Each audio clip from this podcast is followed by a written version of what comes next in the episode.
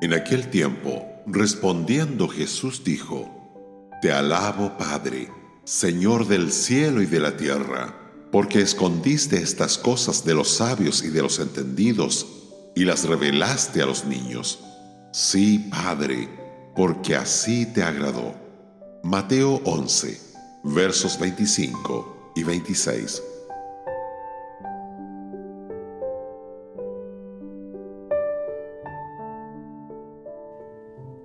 Qué preciosas verdades encontramos en las Escrituras y en tan poco espacio.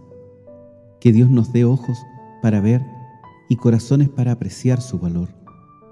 Aprendamos la excelencia de tener una disposición como la de un niño y humildad para recibir enseñanza. Nuestro Señor le dice a su Padre: escondiste estas cosas de los sabios y de los entendidos y las revelaste a los niños. No nos corresponde a nosotros intentar explicar por qué algunos reciben y creen en el Evangelio y otros no. La soberanía de Dios en este asunto es un misterio tan profundo que no podemos sondearlo.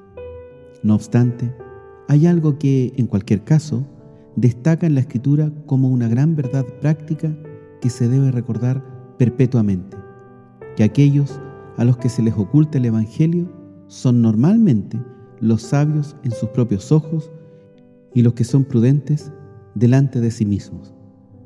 Y a quienes se les revela el Evangelio son normalmente personas humildes, sencillas y dispuestas a aprender. Las palabras de María son una realidad que se cumple constantemente: a los hambrientos colmó de bienes y a los ricos envió vacíos.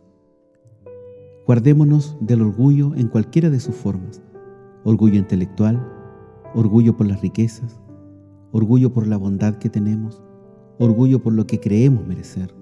No hay nada que con mayor probabilidad vaya a ser lo que le cierra a un hombre la puerta del cielo y le impida ver a Cristo que el orgullo.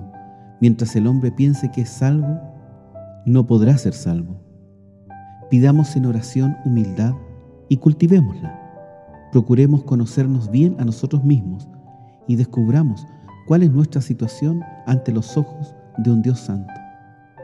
El principio del camino al cielo para el hombre es darse cuenta de que se está en el camino al infierno y estar dispuesto a ser enseñado por el Espíritu.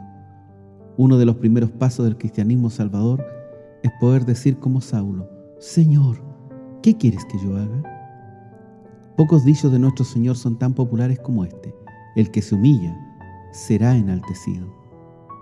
Deberíamos evitar dos posibles malos entendidos. En primer lugar, Jesús no estaba aquí expresando agrado en el inevitable juicio que se cernía sobre las ciudades de Galilea. En segundo lugar, no implicaba que Dios hubiese privado arbitrariamente de la luz a los sabios y a los entendidos. Estas ciudades habían tenido todas las oportunidades posibles para aceptar al Señor Jesús. Rehusaron deliberadamente someterse a Él.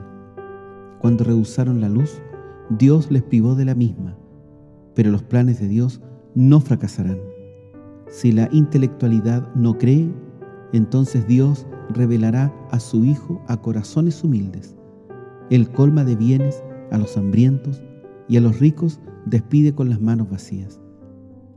Los que se consideran demasiado sabios y entendidos para necesitar a Cristo caen en una ceguera judicial, pero aquellos que admiten su falta de sabiduría reciben una revelación de aquel en quien están escondidos todos los tesoros de la sabiduría y del conocimiento.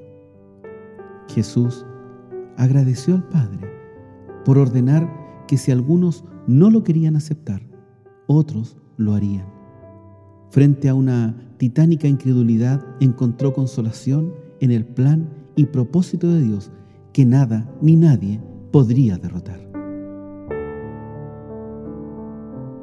Radio Gracia y Paz, acompañándote cada día.